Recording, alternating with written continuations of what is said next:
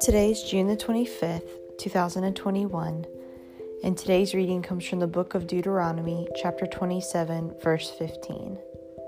It says, Cursed is anyone who makes an idol, a thing detestable to the Lord, the work of skilled hands, and sets it up in secret. Then all the people shall say, Amen. This is the word account based on the scripture.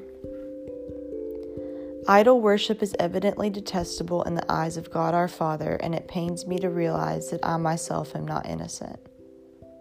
In fact, we all have been and currently still struggle with being an idol worshiping participant.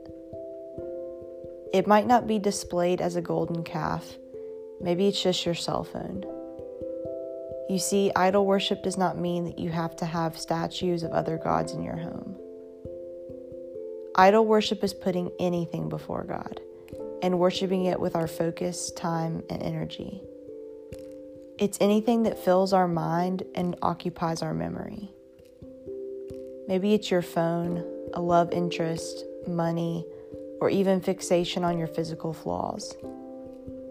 Any time and energy spent not focusing on God is time and energy that is lost.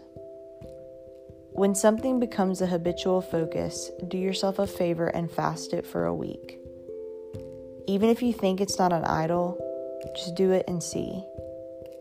Give up that daily drink, the nightly scrolling, and the pursuit of another. Step away for a few days so that your heart's worship can be uncovered.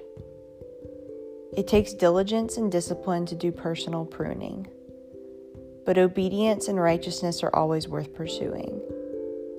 It hurts to realize you have elevated an object onto a throne, but it will hurt worse to kneel before God's throne and have to explain your idol worship. Doing the hard work now is absolutely worth it. Amen.